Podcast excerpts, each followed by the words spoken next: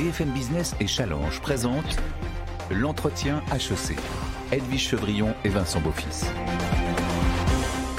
Bonjour à tous, bienvenue dans l'entretien HSC en collaboration avec Challenge, avec HSC bien sûr et avec le cabinet de stratégie Bain. On est ensemble maintenant, vous le savez, euh, pendant une heure pour faire passer son entretien à une personnalité. Bonjour Vincent. Bonjour Edwige. Vous êtes directeur de la publication de Challenge. Et puis notre invité, c'est un grand industriel aujourd'hui, c'est Christopher Guérin, le patron de Nexence. Oui, merci Edwige et bonjour Christopher Guérin. Donc, Christopher. vous êtes à la tête de Nexence. Nexence, c'est euh, une grande entreprise du monde du câble. Euh, et donc, c'est 8 milliards de chiffre d'affaires dans 42 pays, 28 000 collaborateurs, dont 3 000 en Ukraine, vous nous disiez, parce que ça semble être important pour vous. Cette interview, je vous le rappelle, elle sera bien entendu sur le print de Challenge, mais aussi sur les sites de BFM Business et de Challenge. Et puis, vous pouvez la retrouver à la télévision le week-end sur BFM Business. Absolument, le week-end prochain. Alors, merci d'avoir accepté euh, d'être notre invité. Je vous rappelle, hein, des questions d'actualité, il y en a beaucoup, des questions business. La deuxième partie, on ira sur le campus, il y aura un micro-trottoir. C'est quoi Nexence C'est quoi les caps? C'est quoi la transition écologique? Et puis après, il y aura des questions de jeunes, de jeunes HEC. Parce que je dis des jeunes HEC, c'est des alumni. Et vous verrez, ils sont assez jeunes, ce qui est assez révélateur comme quoi votre métier, la transition écologique, ça intéresse beaucoup les jeunes. Tout de suite, les questions d'actu. L'entretien HEC avec Challenge sur BFM Business. Première question, euh, Christophe Vergara, un peu évidente. Il y a combien de milliers de kilomètres de câbles, notamment de câbles sous-marins? Oh, c'est une, question un peu piège. Je, sais. non, en télécom, il y a. Ce qui est intéressant dans le, secteur du télécom, vous avez 5 millions de kilomètres de câbles qui ont été posés, mais il n'y a que seulement 1 million de kilomètres qui sont actifs dans le secteur du télécom. Et euh, vous êtes certainement autour de 500 000 km sur le, sur le domaine de l'énergie. Là, par contre, euh, c'est en très forte expansion euh, sur la partie énergétique. Et comment ils font-ils pour les, comment faites-vous pour les protéger? On s'en souvient, c'était un gazoduc, le gazoduc de Nord Stream, la mer Baltique. donc il y a eu un attentat, on ne sait pas très bien du reste qui, qui a fait ça. Mais comment fait-on pour les protéger ces, ces cas? Parce qu'il suffit que quelqu'un aille sous la mer avec une pince et hop, ça y est, il n'y a plus rien, il n'y a plus de télécom. Oh, ça va être, ça va être une grosse pince. Oui, une grosse pince, si vous voulez. Sur les, alors, bien sûr, sur la fibre optique, c'est un peu plus compliqué, mais en tout cas, sur les câbles d'énergie, c'est quand même des, câbles avec un, diamètre assez important. Alors, par contre, on insère de la fibre optique au sein des câbles d'énergie, justement pour avoir un système de monitoring qui, qui nous assure qu'il y a toujours le flux continu d'électricité qui passe par le câble et qu'il n'y a pas de rupture. Donc dès qu'il y a rupture, on sait exactement où, la géolocaliser euh, et, et, bien sûr, chaque nation peut intervenir euh, là où, là où il, y a un, point de contact. Ça va être un vrai sujet parce que bah on, voit que la Commission européenne est en train d'investir massivement justement pour interconnecter l'Afrique et le Moyen-Orient avec l'Europe, parce qu'on essaye de trouver une alternative aux pipelines de gaz provenant de Russie, et notamment à travers les caps sous-marins qui vont aller chercher cette énergie verte d'Afrique et de Moyen-Orient et l'importer, l'importer en Europe. Donc il y a énormément de, commandes à venir dans ces Et la question de sécurité, euh, c'est quand même pour vous, ça doit être euh, un des points cruciaux, non? C'est surtout pour nos clients, oui, ça va être un point crucial. Donc ils, vont rajouter beaucoup, beaucoup de systèmes de capteurs pour, pour intervenir au cas où. Au cas où. Bon après, une fois de plus. Hein pour, pour, pour euh, intervenir sur un câble énergétique, c'est assez compliqué. Alors vous nous le disiez, Christopher Guérin, euh, le marché de l'énergie est, est, formidable. On sait que par exemple en France, la production d'électricité doit doubler d'ici 2050. C'est un rêve quand on fait des câbles. Ouais, surtout quand vous savez, vous savez nous on est éclairé. Oui, c'est la fait électricité. oh, Nexence est né en 1879, donc en fait, on a, on a sorti les câbles pour supporter Edison, Tesla, Westinghouse, tout, Benjamin Franklin, tous ces pionniers d'électricité qui avaient besoin de câbles pour conduire l'électricité. Et il n'y a pas euh, de menace technologique pour euh, éviter le câble. Il n'y aura pas l'électricité par, euh, par, par onde Wi-Fi. Donc, en effet, plus de consommation d'électricité, plus de consommation de câbles. Mais surtout, ce plus important pour, pour la planète, c'est que l'électrification est la voie la plus rapide à la décarbonation de la planète. Euh, beaucoup de questions, verrez au cours de cet entretien oui. autour de la transition écologique, la COP28. Justement, multiplier les éoliennes en mer par 10 d'ici 2035, hum. euh, ça vous paraît possible, crédible? Je pense que là, j'étais aux États-Unis il n'y a pas longtemps. Euh, toutes les nations se réveillent en même temps. Euh, la problématique, c'est que ça fait, euh, ça fait plus de dix ans que on klaxonne et on fonce dans le mur. Donc là, tout le monde se réveille, tout le monde est en train d'engager énormément d'investissements. Euh, j'ai juste peur d'un tout en même temps. les, chaînes logistiques sont peu organisées encore pour des mouvements massifs. vous regardez, l'Europe a dit l'Europe allait installer euh, non plus 90 gigawatts de puissance de ferme éolienne en mer, mais 110 à échelle 2030. Les États-Unis ont dit que ça sera plus, euh, ça sera plus 30, mais ça sera 50. Et la Chine va passer de 50 à 110. Donc l'ambition va plus vite que la capacité à suivre. Et puis il y a un gros problème euh, sur la partie extractive, les, matières premières. Donc, ça, on va y revenir. Mais donc c'est possible ou impossible? Écoutez, moi je suis d'une nature optimiste. C'est possible, mais je pense qu'il y aura du retard. Il y aura du retard. Il y, a, il, y a, juste une petite question de Béotien. Quand on voit derrière vous euh, ces champs d'éoliennes en mer, on se dit ces câbles sous-marins, est-ce qu'en fait il n'y a pas des risques aussi de perte en ligne Ou est-ce que l'énergie passe parfaitement et arrive euh, là où elle doit être euh, distribuée exactement avec la même puissance que euh, depuis les éoliennes qui sont derrière vous? Non, non, parce qu'on est habitué, Un vous peu savez. Comme les réseaux d'eau, vous voyez. Oui, je, comprends. on, est, on est habitué aux grandes C'est-à-dire que quand on va relier l'Afrique avec la Grèce ou l'Italie, comme point d'entrée pour l'Europe, c'est 1000 km de longueur de câble. Donc euh, on est habitué à des très grandes longueurs. Les, distances qu'on a, qu'on a actuellement euh, des côtes avec les fermes, éoliennes en mer, c'est à peu près 120 km des, côtes. Donc c'est pas très compliqué. Et il n'y a pas de perte en ligne. Il n'y a pas de perte en ligne. Mais la question un peu de Béotien ou de Béotienne en l'occurrence, euh, est-ce qu'il y aura assez de câbles? Est-ce que, Et surtout, est-ce qu'il y aura assez de cuivre? Pour fabriquer ces câbles bah, C'est tout l'enjeu. Hein. Il, y aura, toujours des, câbles, des capacités câbles peuvent suivre la, demande. Ce qu'il faut, faut, revenir un petit peu en arrière parce que j'ai souvent cette question-là. Il faut savoir quand même qu'on est, euh, qu'on est à un moment historique. Les, grandes vagues de l'infrastructure électrique, c'était d'abord 1890-1910, c'est là où on a bâti les premiers réseaux. En Europe, après, c'était l'après-guerre, 1950-1970, c'était 30 glorieuses de, de l'industrie électrique. Et en fait, entre deux, c'était des périodes de maintenance. Mais on re-rentre dans la troisième vague de l'infrastructure électrique on est en train de basculer les énergies fossiles vers renouvelables. On est en train de renouveler tous les réseaux électriques du monde. Hein. L'Europe a le réseau électrique a 50 ans d'âge en Europe, 45 ans, dans, 45 ans d'âge aux États-Unis. Et il y, a, tout ce besoin qui va, qui va nous porter jusqu'en 2050. Donc on est dans l'histoire de l'électricité avec euh, une infrastructure massive. La problématique, en effet, Edwige, ça va être, le, ça va être la rareté des matières premières.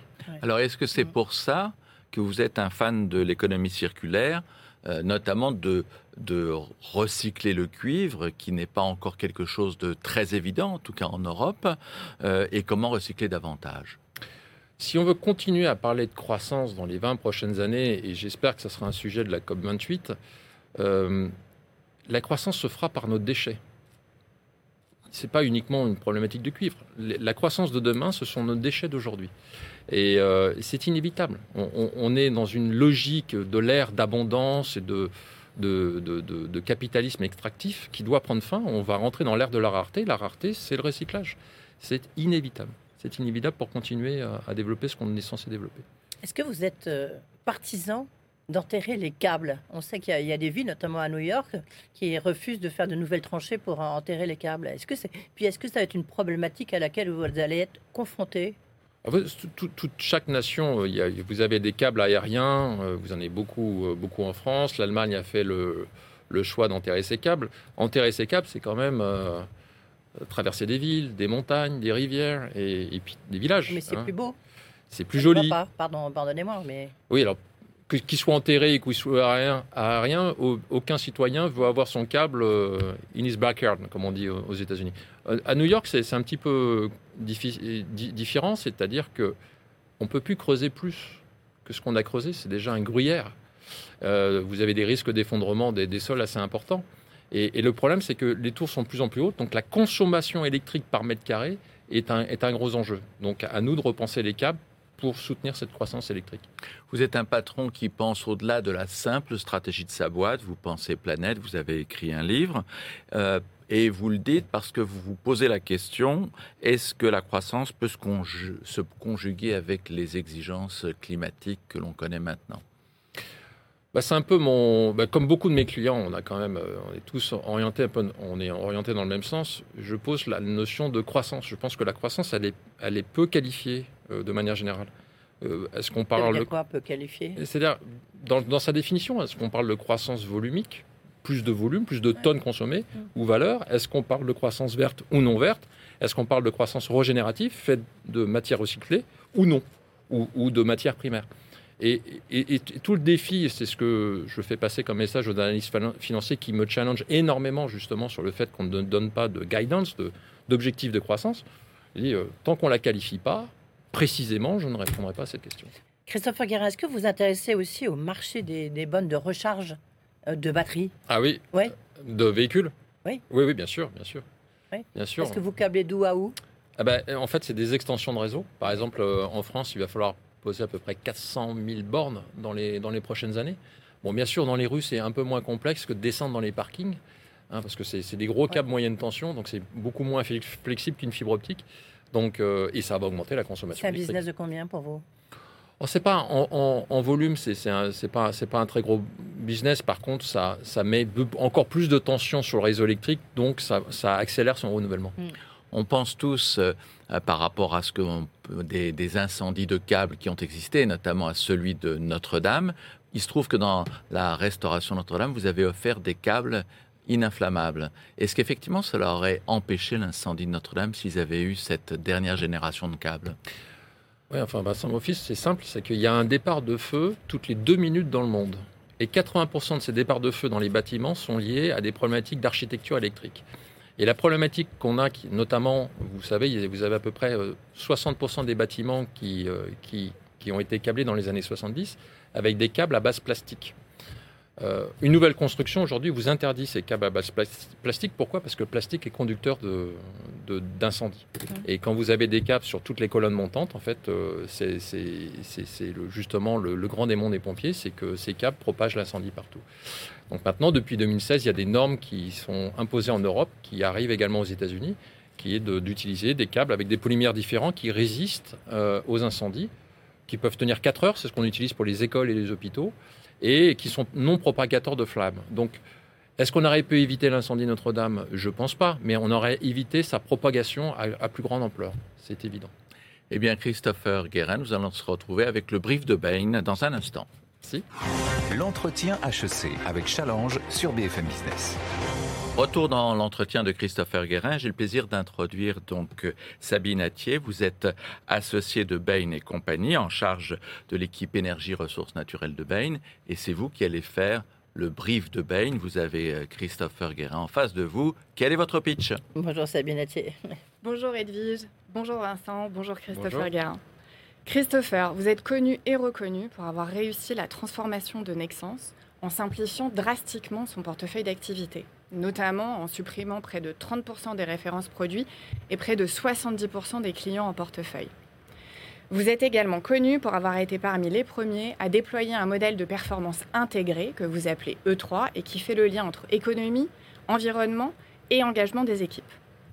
Ce qui donne, depuis votre nomination à la direction générale en 2018, un quasi doublement des marges, EBITDA, qui passe de 325 millions à 600 millions, l'amélioration des retours sur les capitaux employés de 9 à 21% et la multiplication par 5 des cash flows. Vous avez aussi défini un objectif de contribuer à la neutralité carbone en 2030. Après la réussite de ce chapitre de repositionnement, nous voyons trois grands défis qui vous attendent. Le premier, à court terme, continuer à assurer la croissance de la rentabilité dans un contexte qui pourrait être un peu plus compliqué. Par exemple, avec les craintes sur le ralentissement du développement de l'éolien en mer. 2024 sera à ce titre un moment de vérité pour le groupe et la résilience de Nexens l'année prochaine permettra de démontrer au marché la robustesse des choix que vous avez faits, recentrage, premiumisation, en comparaison euh, de vos concurrents, par exemple Prismian. Le second défi à moyen terme, sortir du positionnement de fabricant pour devenir un fournisseur de solutions et de services et assurer euh, la récurrence des marges. Enfin, et vous le mentionniez tout à l'heure, développer le recyclage des câbles. Bah, d'une part, pour sécuriser l'approvisionnement en cuivre, dans un contexte qui est de plus en plus tendu, et d'autre part, ça permettrait de mieux valoriser l'activité métallurgique, qui est l'un des actifs distinctifs du groupe. Mais la tâche semble immense quand on sait qu'en 2022, vous avez recyclé 20 000 tonnes de câbles et que ça ne représentait que 5% des approvisionnements nécessaires des usines. Et dans notre rapport euh, de Bain et compagnie en 2023 sur l'énergie et les ressources naturelles, on montrait qu'on aurait besoin de 1,5 fois plus de cuivre à 2030 pour tenir la trajectoire net zéro. Alors, parmi tous ces défis, quelle est votre question, Eh bien, très simplement, électrifier nécessite toujours plus de câbles. Comment faire pour que Nexens soit un facteur d'accélération de l'électrification et ainsi de la transition énergétique? Merci de cette présentation. On ne se connaît pas et mais je, pense que nos équipes seront ravies de, cette introduction, euh, car c'est un travail de toutes nos équipes.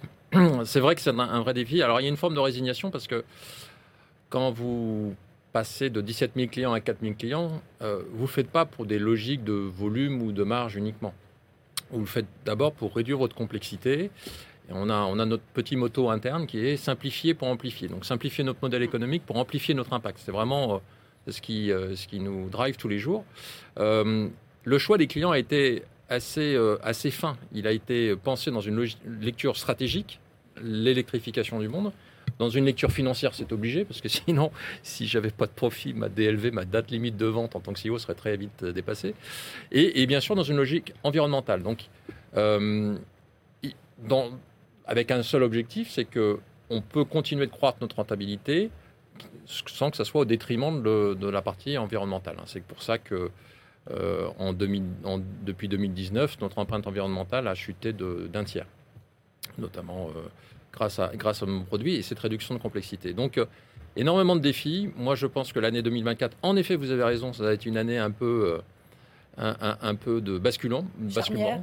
Charnière, oui. Pourquoi? Parce que l'économie allait bien jusque-là, donc euh, pour beaucoup d'entreprises. Mm. Donc euh, ce que faisait Nexens était moins visible puisque l'économie était très positive. Euh, et c'est ce que j'ai dit à, mon, à, mes équipes. Quand la récession va arriver, ce sera vraiment la preuve de l'heure de vérité pour, pour de montrer que ce que nous faisons est structurellement résilient et antifragile pour la logique de, de développement de l'entreprise. Euh, le recyclage, ça va être euh, le, gros enjeu des dix prochaines années. C'est inévitable. On, voit que maintenant, c'est un facteur de choix pour nos clients. Euh, il y, a vraiment un scoring de la part des clients quand ils font des appels d'offres sur la capacité à recycler ou à porter des éléments à bas carbone. Aujourd'hui, tous nos câbles qui sont faits d'aluminium sont utilisés, utilisent de l'aluminium bas carbone. On a aussi un défi qu'on essaie de dupliquer, qui, qui, a été réussi en Suède. On fait du 70-100 un produit qui est fait de 70% de matières recyclées qui sont à 100% recyclables à, l'avenir. Donc ça, l'objectif, c'est de le développer sur l'ensemble des pays. Euh, donc je suis assez, je suis assez confiant. Euh, après, on a la chance d'être sur des marchés euh, d'énergie verte. On y reviendra, Christopher, sur la suite effectivement de la partie business. Donc on a quelques minutes pour cela maintenant. D'accord. Merci Sabine Atier d'avoir été avec nous, associée donc chez Bene Compagnie. Là, les questions business. L'entretien HEC avec Challenge sur BFM Business. Alors Christopher Guérin, moi j'aimerais bien revenir sur ce qu'on évoquait effectivement avec Bain, qui est ce, miracle, on voit ça très très peu dans des entreprises, on gagne davantage d'argent avec moins de clients. Alors comment vous y êtes arrivé Et puis surtout du côté des clients, euh, comment prennent-ils cette forme de déréférencement à l'envers? Oui, je pense qu'en fait, euh, ce qu'on a les entreprises européennes n'ont pas globalement pas assez travaillé, contrairement à certaines sociétés américaines. C'est ce qu'on appelle le coût de complexité. Je vais vous le faire simplement. Vous regardez le, lancement d'un nouvel iPhone de chez Apple. Tout le monde voit le côté mercantile. on lance un nouvel iPhone, mais on arrête les, familles précédentes. Si vous avez un œil industriel, en fait, vous, vous voyez qu'ils n'empilent pas en production la famille iPhone 13, 14, 15, et à chaque fois, ils font table rase d'une famille, ils l'enlèvent pour en mettre une nouvelle. Ça veut dire que leur coût de complexité reste constant. En fait, depuis 20-30 ans, dans cette logique de l'abondance, du toujours plus de volume, du toujours plus de clients, de toujours plus de produits, les entreprises ne calculent pas cette notion de complexité. Et en fait, ce que nous, on a mis en équation euh, financière, c'est que moins égale plus. Vous vous densifiez vos productions sur moins de clients sur moins de produits, vous libérez beaucoup plus de cash. Et, et c'est ce qui s'est passé chez Nexens. Mais alors, comment s'est fait là? Comment est-ce que vous avez fait la sélection en disant vous, vous restez notre client, mais vous, par contre, vous dégagez? On a vu les professionnels du secteur euh, de l'assurance et de la banque qui, eux, font du profilage euh, de clients tous les jours. Quand vous allez faire un emprunt bancaire, vous êtes profilé, on vous pose une vingtaine de questions pour voir un peu votre, si vous allez devenir un client potentiellement stratégique ou pas. On a pris euh, cette technique du monde assurantiel, du profilage de clients, on se l'a appliqué à nous-mêmes. Voilà. Oui, ça peut pas être aussi simple avec deux indicateurs. Il y en a une trentaine et c'est assez compliqué parce qu'il ne faut pas se tromper. Parce que sinon, euh, ça va vite dans le mauvais sens. J'imagine que ce profilage fait plutôt le bonheur de, vos concurrents. Et d'ailleurs, quels sont-ils, vos concurrents? Un petit peu partout, c'est un marché assez fragmenté. On a un grand, un grand concurrent italien qui s'appelle euh, Prismian, mais après, c'est beaucoup de locaux. Beaucoup de sociétés familiales qui vont être un peu plus en difficulté d'ailleurs dans les prochaines années, justement par rapport à l'accès à la matière première qui va devenir problématique. Vous êtes le leader mondial. On est le numéro 2. Qui est le premier? Prispian, le, notre, notre concurrent italien. Le... Mais la notion de taille et de part de marché, pas, ce ne sont pas des indicateurs de performance chez Nexens. Donc, euh, on, vraiment, on, se focalise sur la valeur et la sélectivité des bons clients et des bons produits. Mais moi, ce que je comprends pas très bien, c'est si les carnets de commandes sont pleins, on veut dire bah, construisez d'autres usines et fournissez plus de câbles, non? Euh, Il n'y a pas une logique comme ça? Bah, parce que le, ce qu'on a vu, vous savez, Nexens n'a pas eu que des très belles années. Hein. Euh, quand j'ai pris euh, la direction de Nexens en 2018, on était en record de croissance organique à plus 5%. Double avertissement financier en moins de 4 mois. Oui, c'est le syndrome Alstom, quoi. Je ne vais pas commenter Alstom, mais plus de volume ne veut pas dire plus de profit. Donc, on, a fait un recentrage sur la sélectivité. Faites attention parce que vous avez des clients bons cholestérol, bons pour le développement de votre entreprise, puis d'autres clients et marchés qui sont mauvais cholestérol. il reste que moi, ça me fait penser un petit peu aux, commandes qu'il y a dans l'industrie aéronautique, où on voit aujourd'hui des compagnies qui font des méga commandes et qui font des méga commandes en étant livrées euh, à la fin des années 27, 28, etc. Et vous disiez vous-même que sur certaines variétés de câbles, vos, usines étaient pleines jusqu'en 2027. Ça paraît quand même quelque chose de phénoménal, très unique. Alors, ce qui est plutôt très bon signe, parce que c'est vraiment sur les câbles haute tension, donc c'est les, les, câbles pour connecter les fermes éoliennes en mer et pour interconnecter les régions que j'ai évoquées au, début de cet entretien. Vous prenez les trois grands acteurs européens du marché, le carnet moyen de cumulé de ces trois acteurs entre 2012 et 2019 était de 5 milliards. On va clore l'année 2023 à 30 milliards. Donc on fait fois Mais ça, ça c'est le baromètre que la transition énergétique est en route à travers le monde. Vous avez combien d'usines en France? On en a une dizaine. Oui. Le... Et ailleurs? Euh, on est, on est au total 70 usines sur 42 pays. Et vous devez juste, euh, pour revenir à ce que tu disais tout à l'heure, euh, Vincent, vous êtes 3000 personnes en Ukraine. Oui. Vous avez des usines en Ukraine? Oui, on a trois usines en Ukraine. Et elles tournent en ce moment? Oui, elle tourne, maintenant.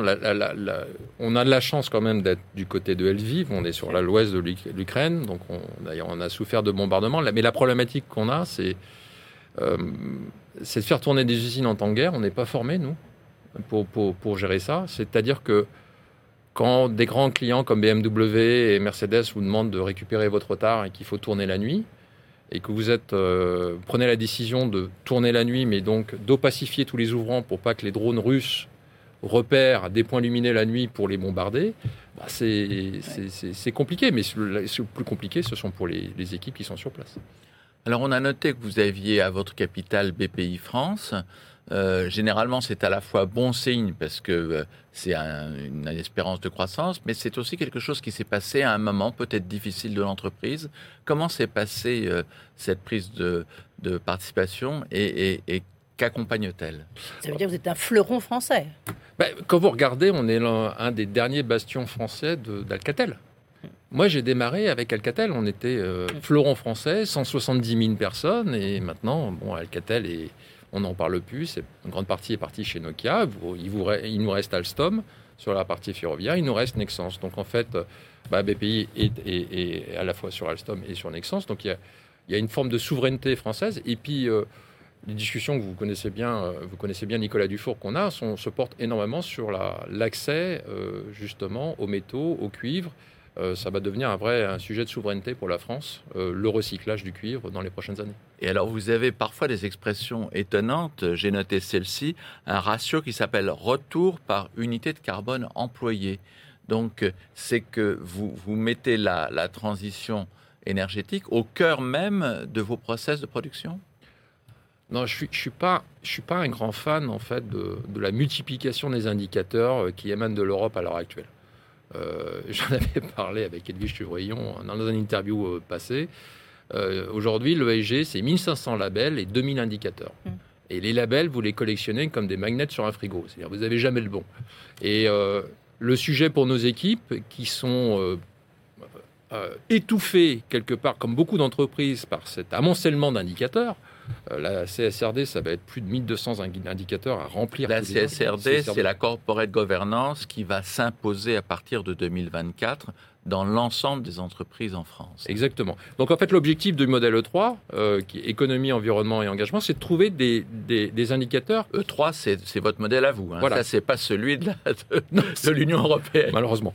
Mais c'est de trouver des, des, indicateurs qui se parlent. Donc en fait, un client aujourd'hui, il est à la fois noté sur ses retours sur capital employé, sur les aspects économiques, mais également sur retour sur carbone employé.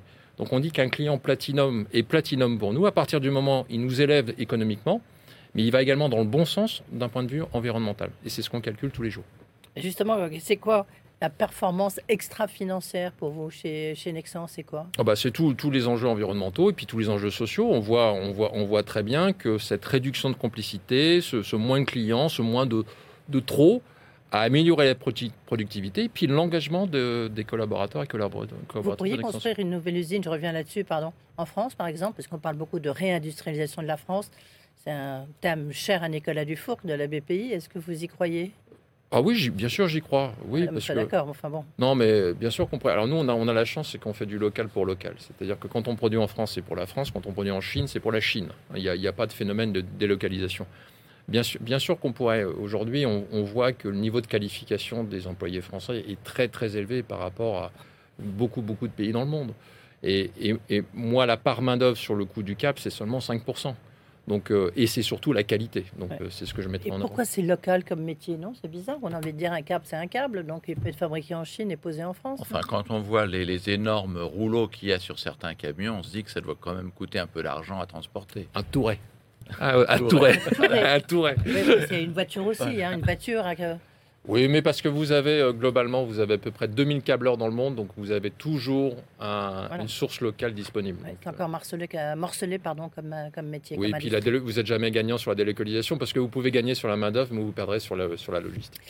Maintenant, place euh, aux jeunes. On va partir sur le campus d'HEC, Christopher Guérin, et puis après, ça sera la question des alumni qui sont vraiment cette fois-ci hein, très très jeunes. A tout de suite. BFM Business et Challenge présentent l'entretien HEC.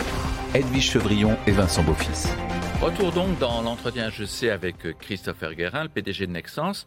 Christopher, on va passer encore une demi-heure ensemble, mais on va faire un petit détour d'abord par le campus HEC où on a demandé aux, étudiants euh, ce qu'ils ressentaient quand ils entendaient le mot Nexence ou la transition. C'est un petit micro-trottoir très sympathique qui a été recueilli par Estelle Plaguet et Loane Gilbert. Il y a un lampadaire derrière moi. Est-ce que vous êtes déjà demandé qui construisait les câbles électriques qui y a à l'intérieur? Honnêtement, non.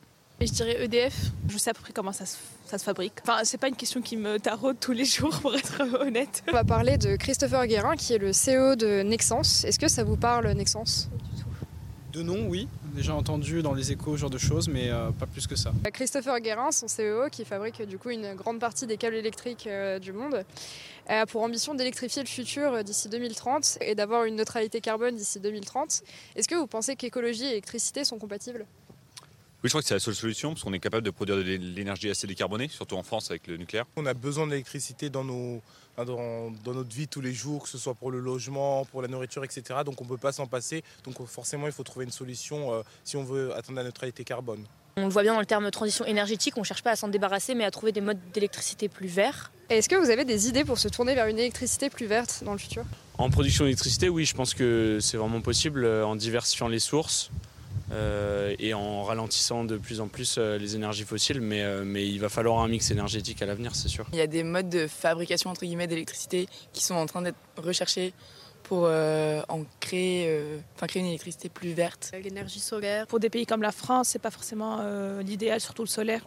Mais moi, par exemple, je viens de Tunisie et bon, il y a beaucoup de soleil. Dans les pays un peu plus pauvres, c'est un peu plus compliqué d'installer ce genre de choses parce que c'est assez coûteux. Aujourd'hui, si on peut, en tout cas, de manière à moyen terme, construire des, des, des EPR, ce serait pas mal pour pouvoir décarboner l'électricité et investir massivement dans les énergies renouvelables. Et je crois que la loi de programmation énergétique du gouvernement elle va exactement dans ce sens-là. Diminuer notre consommation, éteindre beaucoup plus les lumières et juste les vitrines de magasins à Paris ou des choses comme ça. Je pense que l'idée aussi d'avoir une consommation plus faible, je pense que c'est pas assez relayé aujourd'hui. Le CEO de Nexence a transformé son business model du coup de son entreprise en modèle de pure player.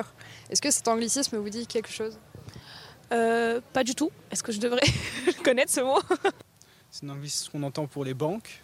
Après, en pure player, je ne sais pas. Pure player qui signifie de mettre tout son marché en ligne. Est-ce que vous pensez que c'est une bonne stratégie commerciale? Bah Moi, j'irais plus au niveau des. Enfin, pour les clients, avoir un, un commerce euh, où on peut aller et voir les produits, etc., même discuter avec les gens, c'est assez sympa et ça nous aide à, à acheter plus ou mieux. Moi, en tant que génération Z et potentiellement future consommatrice, je me dis que ça pourrait assez, bah, ça pourrait quand même faciliter pas mal de choses. Et euh, l'électricité, l'eau, enfin tout ce qui est facture en général, euh, c'est le genre de, de paperasse qui, qui nous énerve un peu.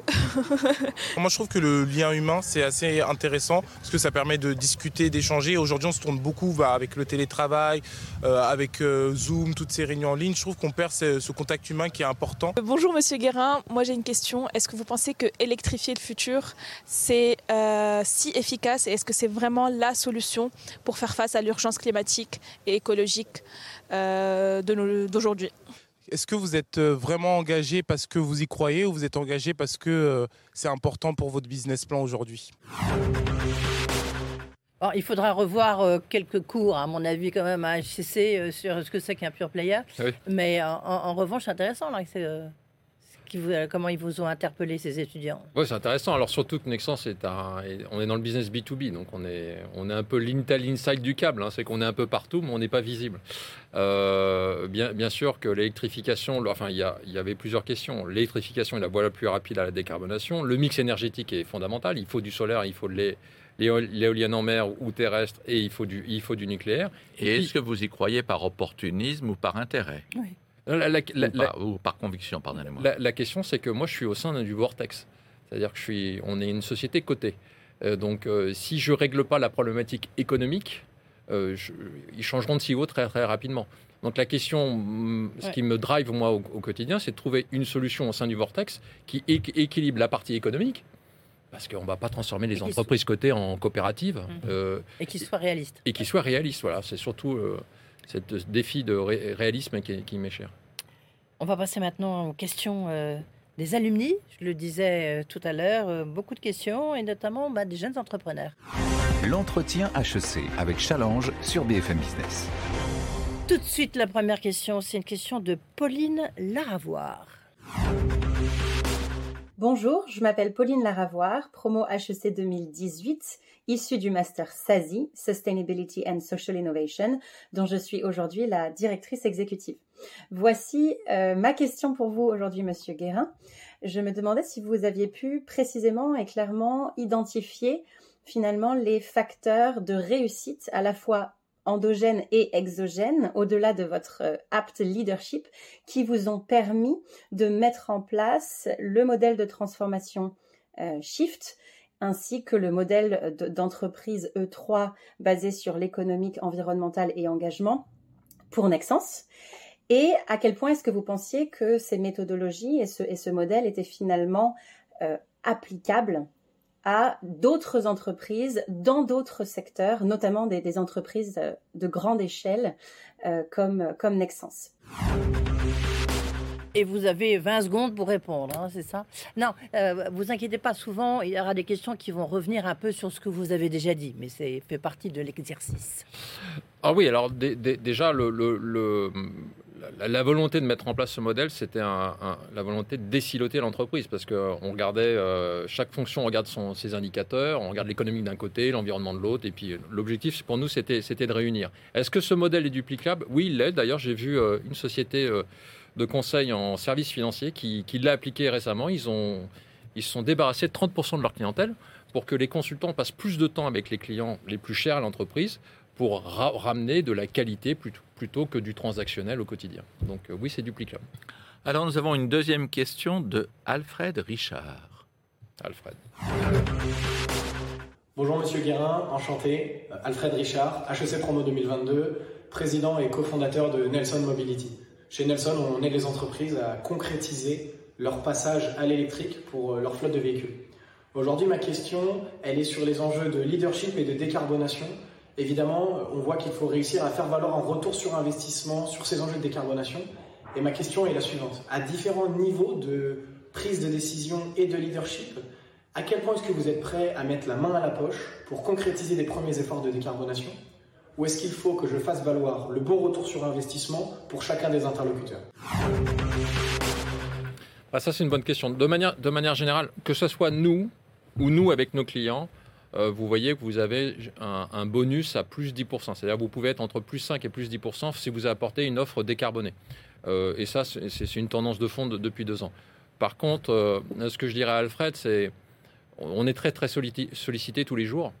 Et on voit des entreprises, petites ou grandes, qui ne font que pousser leur offre et pousser leurs produits. Il y en a très très peu qui, prennent ce moment d'intelligence de dire quel est mon client en face, quel est son potentiel, dans quel sens il va et en quoi mon offre va lui apporter quelque chose. Et, c'est pour ça qu'on rejette à peu près 80% des demandes de start-up, etc., parce qu'ils ne font pas cet effort d'apporter quelque chose de différenciant. Et vous aviez quelque chose en commun avec lui, c'était cette idée de câbler vers les bandes de recharge. C'est un, bon business pour lui et pour vous, ou c'est tellement compliqué avec le problème des copropriétés et tout ça que vous ne lui conseilleriez pas de persévérer? Le, câblage se fait par, par, Enedis euh, en France et par les grands utilities européens, donc ça, c'est pas, c'est pas une, une, problématique. Par contre, en effet, sur les stations de charge, aujourd'hui, il y a une très très grande concurrence, à la fois sur le hardware et le software, et donc il faut se différencier. Question maintenant de Lancelot Salomon. Bonjour Christopher, je m'appelle Lancelot Salomon, je suis fondateur et CEO d'Instant, l'application de covoiturage instantané. Euh, je suis de la promotion HEC 2022. Et ma question pour vous, c'est, nous aujourd'hui chez Instant, on est une petite équipe de 5 personnes. Qu'est-ce que c'est le quotidien lorsqu'on est CEO d'une grande équipe de 28 000 personnes? C'est une bonne question. Écoute Lancelot, euh, on va dire que nous qui sommes grands fans de la voile et Vendée Globe avec le sponsoring de Fabrice Amedeo, euh, on va dire que toi, tu es, sur un, es, au sein d'un IMOCA avec toute ton équipe sur le même bateau. Moi, j'ai plein de euh, monocoques et multicoques qui, qui naviguent à travers les océans et je communique par radio. Donc euh, l'agilité, la, rapidité d'action d'une start-up, moi je ne l'ai pas, l'ai pas au quotidien. Euh, et, justement cette coordination de, et puis quand je parle de monocoques, parfois c'est des tankers, hein, ça va beaucoup moins vite que des monocoques. C'est, ce qui rend le quotidien très complexe. C'est-à-dire que quand on envoie une information, le temps qu'elle se diffuse dans l'entreprise et qu'elle, ait une vraie empreinte, il se passe beaucoup de temps. juste, vous parliez de Fabrice Amedeo, qui était un ancien confrère qui est au Figaro. Comment s'est fait la rencontre avec Nexens et pourquoi il a su vous séduire comme skipper? Bah, pour son engagement planète, hein, il, a des, il, a, il, a des, capteurs pour aller euh, euh, regarder la, densité de, du, plastique dans les mers. Et puis on s'est rencontrés le 11 mars 2020, deux jours avant euh, la, problématique Covid mmh. et le discours du président Macron sur Nous sommes en état de guerre. J'étais sa dernière chance d'être son sponsor et je lui ai dit le 14 mars, on y va. Donc il était ravi. Génial. Alors donc nous avons une question Valentine. de Valentine Japio. Bonjour, je m'appelle Valentine Japio, je suis tout juste diplômée H 2023 et je suis consultante climat à Dakar. Euh, l'électrification va demander une quantité massive de cuivre pour laquelle le recyclage ne suffira pas. Donc jusqu'où aller dans l'extraction? Quels usages va-t-il falloir prioriser? Et pour qui Faut-il mettre des objets intelligents partout? Et du coup, finalement, ma question est la suivante quel est le rôle que peut jouer une entreprise privée telle que Nexens dans ce discernement et dans finalement ce qui est euh, des choix de société? Euh, Valentine, c'est une bonne question. Donc d'abord, euh, la consommation de cuivre dans le monde était de 9 millions de tonnes en 1995. Aujourd'hui, on est à 22 millions de tonnes avec une capacité extractive à peu près de 23 millions de tonnes par an. Euh, la problématique, c'est que la transition énergétique nécessite encore plus de cuivre, encore plus d'aluminium. Donc on va passer à 35 millions de tonnes en 2030. Et les capacités d'extraction vont être verrouillées parce qu'il n'y a pas eu assez d'investissement dans les mines. Et puis là, le cuivre se fait rare à 23 millions de tonnes. Donc en fait, on va rentrer dans une ère assez euh, de pénurie euh, dans, les, dans les prochaines années. Et c'est la bonne nouvelle. C'est nous, nous allons passer de l'ère de l'abondance à l'ère de la rareté. Donc la contrainte va forcer de passer d'un cuivre primaire à un cuivre secondaire recyclé. Et je pense que c'est quelque part une bonne nouvelle. Vous êtes très présent en Afrique ou pas? Euh, euh, non, ça commence Au Maroc, surtout. Au Maroc. On, est un grand leader, grand leader au Maroc et en Côte d'Ivoire. Une question maintenant de David Stabat. Bonjour Chris, David Stabat, HEC Promo 2022, dirigeant de la société Core Chemicals et surtout ancien Nexens. L'un des objectifs du modèle E3 est l'atteinte d'une émission nette nulle en 2050. Un moyen retenu par Nexens permettant d'atteindre cet objectif consiste à l'intégration dans la fabrication du câble de matières premières recyclées, avec comme contrepartie une complexité technique et supply chain accrue, ainsi qu'un coût très souvent plus élevé que des matières vierges. Mes questions sont les suivantes. Vos clients finaux sont-ils prêts à payer ce surcoût et quels sont les secteurs et zones géographiques qui restent à convaincre? Ensuite, pensez-vous que des lois incitatives imposant un taux d'utilisation minimal de matières recyclées pourraient apparaître dans l'industrie du câble comme elles existent déjà dans d'autres secteurs comme le packaging, ou à défaut des labels ESG spécifiques au câble? Merci. Question pointue, on voit que c'est un ancien de Nexan. Ouais, ouais, et, et, il faut peut-être que vous rappeliez, vous l'avez mentionné tout à, tout à l'heure, ce qui est votre modèle E3, E3, parce que ben, on l'a dit en passant tout à l'heure. Oui, donc le, le, le modèle E3, hein, c'est vraiment euh, euh, faire converger la priorité de l'économique, de l'environnement et l'engagement du, du, social dans, dans, un tout. Et c'est comme ça qu'on note la performance de notre unité. Elles sont E3 compatibles ou E1 ou E2, et l'objectif c'est d'aller dans d'amener toutes les unités dans le bon sens tout n'est pas régulé encore, notamment sur l'âge, euh, l'utilisation des plastiques recyclés et, des matières recyclées dans le, cuivre. Et c'est ce que j'expliquais en début d'entretien, hein, le 70-100 qu'on fait, euh, qu'on fait en, Suède, qu'on va dupliquer sur l'ensemble des pays. 60, euh, des produits faits à 70% de matières recyclées et à 100% recyclables, c'est notre objectif. On va annoncer des grands investissements sur le recyclage de cuivre. L'objectif pour nous, c'est d'aller absorber à peu près plus de 150 000 tonnes de déchets cuivre, déchets cuivreux tous les ans pour réalimenter nos clients en câbles neufs, mais euh, faits de matière recyclée. Donc on va, on va dans le bon sens aujourd'hui. Et, euh, et, en tous les cas, c'est la, la, contrainte que j'ai imposée à l'ensemble de nos équipes, de plus en plus de matières recyclées et recyclables au sein de ça nos produits. Ça coûte plus cher? Bien sûr, ça coûte plus cher. Est-ce que les clients sont prêts à payer? Pas encore. Pas encore, mais ça, ça, ça s'améliore. L'Europe va, va, beaucoup plus vite que les États-Unis. Là, le, là, les États-Unis, c'est encore un petit peu compliqué pour le moment. Alors, nous avons une question de Marianne Gérard qui a lu, elle, votre livre. Vous allez voir. Bonjour, je suis Marianne Gérard, promotion 98 et journaliste. Euh, Christophe Guérin, vous avez récemment publié un ouvrage intitulé Pour aller dans le bon sens et qui propose un modèle de management capable de répondre aux défis du 21e siècle. Et, notamment, euh, vous proposez donc ce modèle qui va permettre la rentabilité par la sobriété. Est-ce que vous pourriez nous en dire plus? Merci. Oui, en, deux mots, euh, chez Nexens, personne n'a des objectifs de croissance. Euh, on parlait du Maroc, là, justement. Euh, au, Ma au, Maroc, on, met en place tous les ans des objectifs de profitabilité et une réduction des quotas carbone. Donc, en fait, d'avoir cette double contrainte d'améliorer la profitabilité et de réduire son empreinte carbone sans avoir le mot croissance qui est au milieu, les oblige à trouver les clients, les produits qui, vont dans le sens de cette double contrainte. Et, euh, et, et c'est le choix qu'a fait Nexens. Avant-dernière question, cette fois-ci, elle est posée par Jean-Baptiste Vaujour. Bonjour Monsieur Guérin, Jean-Baptiste Vaujour, HEC 2012. Je suis enseignant et consultant, spécialiste en économie de l'énergie et de l'environnement, et récemment auteur d'un ouvrage sur la décarbonation des entreprises. Et je me permettrai justement euh, de vous poser une question sur la stratégie euh, de Nexens en la matière, et en particulier autour de vos câbles bas carbone, pour savoir si cette offre a vocation à devenir majoritaire dans votre portefeuille et plus largement, comment est-ce que vous voyez la décarbonation de l'entreprise à moyen long terme?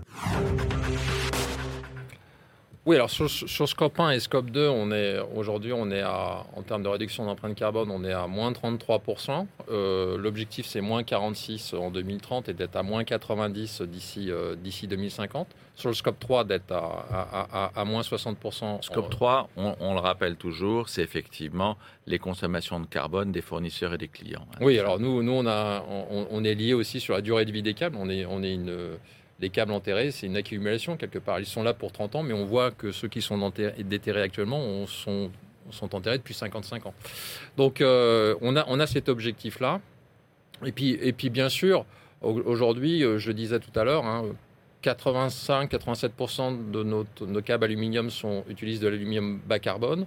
On le fait la même chose sur le câble et l'objectif c'est de passer en aluminium recyclé et en cuivre recyclé dans les cinq prochaines années. Mais on va démarrer dès l'année prochaine. Et puis il y a votre fameux ratio par euh, unité de carbone employée Exactement. qui est, est, assez unique. J'avais jamais entendu cela. Donc nous avons la dernière question de Lucas Hommet qui nous vient du ministère de l'écologie et qui vous demande des conseils, vous allez voir. Bonjour Monsieur Guérin, Lucas Homé, je suis de la promotion 2024 et je suis chargé de mission au ministère de la Transition écologique. Vous savez sans doute que bon nombre d'étudiants sont engagés à HEC et dans les grandes écoles pour l'écologie et le développement durable. Vous-même, vous avez su décliner ces enjeux dans la stratégie de votre entreprise. Et j'aimerais savoir si vous auriez des conseils pour ces étudiants qui cherchent à poursuivre leur engagement une fois qu'ils auront atteint le monde professionnel. Ah oui, bah, je pense que le, devoir de dirigeant actuel, c'est de mettre les entreprises dans la bonne voie. Mais il y a plein de choses qu'on ne va pas pouvoir résoudre tout de suite. Donc, euh, j'aime bien cette expression, euh, l'impossible n'est que temporaire. L'impossible pour quelques dirigeants aujourd'hui, euh, mais qui sera possible à travers la future génération de dirigeants que ces, ces, jeunes représentent. Donc à nous de les mettre dans les bonnes voies et à eux de trouver la solution. J'espère juste, par exemple, que l'intelligence artificielle sera, sera à la réponse du défi climatique. C'est là où on a besoin d'intelligence artificielle justement pour, pour faire face aux, risques climatiques qui, qui nous pendent. Est-ce que vous trouvez qu'il y a suffisamment d'emplois verts possibles pour tous ces jeunes qui ont envie de travailler dans, dans le monde de la transition écologique? Ah oui, beaucoup. Ah oui, de plus en plus. Hein. Vous, euh, vous savez, euh, il y avait ce, ministère saoudien qui avait dit euh, l'âge de pierre s'est pas arrêté par manque de pierre, l'âge de pétrole va pas s'arrêter par manque de pétrole. Et vous avez déjà des mouvements massifs sur le renouvelable, et ça, et ça va continuer, et ça crée des centaines de milliers d'emplois aujourd'hui. Vous pourriez écrire un autre livre hein, avec les meilleures citations. Euh, juste l'intelligence artificielle chez vous, par exemple, est-ce que vous travaillez déjà et qu'est-ce que ça peut apporter par rapport à votre métier, par rapport à Nexence? Sur la gestion des données. Voilà, ah parce que euh, les câbles, c'est du flux d'énergie, les câbles télécoms, c'est du flux de télécom, les, le flux d'énergie. Donc, euh, s'assurer que comme on ne peut pas stocker l'énergie à l'heure actuelle, ce qu'il faut, c'est ne pas la perdre. Euh, donc, euh, vous ne pouvez pas contrôler la force du vent. Si, vous avez des fermes éoliennes qui produisent énormément d'électricité, c'est ce qui se passe à l'heure actuelle. On essaye de faire des autoroutes d'énergie pour faire circuler ce flux d'énergie pour qu'il ne soit pas perdu. Christopher Guérin, on arrive presque, presque au terme de cet entretien HSC. Vous allez bientôt être libéré. Mais là, c'est la conclusion avec quelques questions toujours autour de la transition écologique et de la COP28. L'entretien HEC avec Challenge sur BFM Business. Qu'est-ce que vous attendez de cette COP28 Et surtout, est-ce que ces grands-messes, ça sert à quelque chose? Question mark, j'ai un, doute. Bon, déjà, c'est quand même un moment de l'année où on remet le, climat au centre du débat. parce que Pas les compteurs à zéro, malheureusement. Mais Pas les compteurs à zéro, et, on voit que les solutions ne sont pas évidentes. Hein. Mais on est dans un monde en permacrise, on parle du climat, on parle de l'économique, on parle du social, on parle des risques cyber, on parle de tout. Euh, et, ça devient très très compliqué euh, pour beaucoup de pays dans le monde. Est-ce que j'attends quelque chose du COP28? Non, pas grand-chose. Pas grand-chose. J'espère juste que à la fois politique et entreprise vont se mettre à aller dans le bon sens pour le, bien de la planète. Mm. Mais comment? Parce que tout à l'heure, vous nous disiez effectivement, quand on parlait des directives européennes de corporate sustainability, que c'était euh, un, ensemble de plus de 1000 indicateurs. Euh, il faut bien quand même que euh, l'Union euh, réagisse et propose quelque chose. Quel serait le bon moyen de mettre effectivement la corporate sustainability au cœur des entreprises, mais de manière un petit peu plus simple qu'avec 1400 ratios de différentes formes? Faire confiance aux entreprises.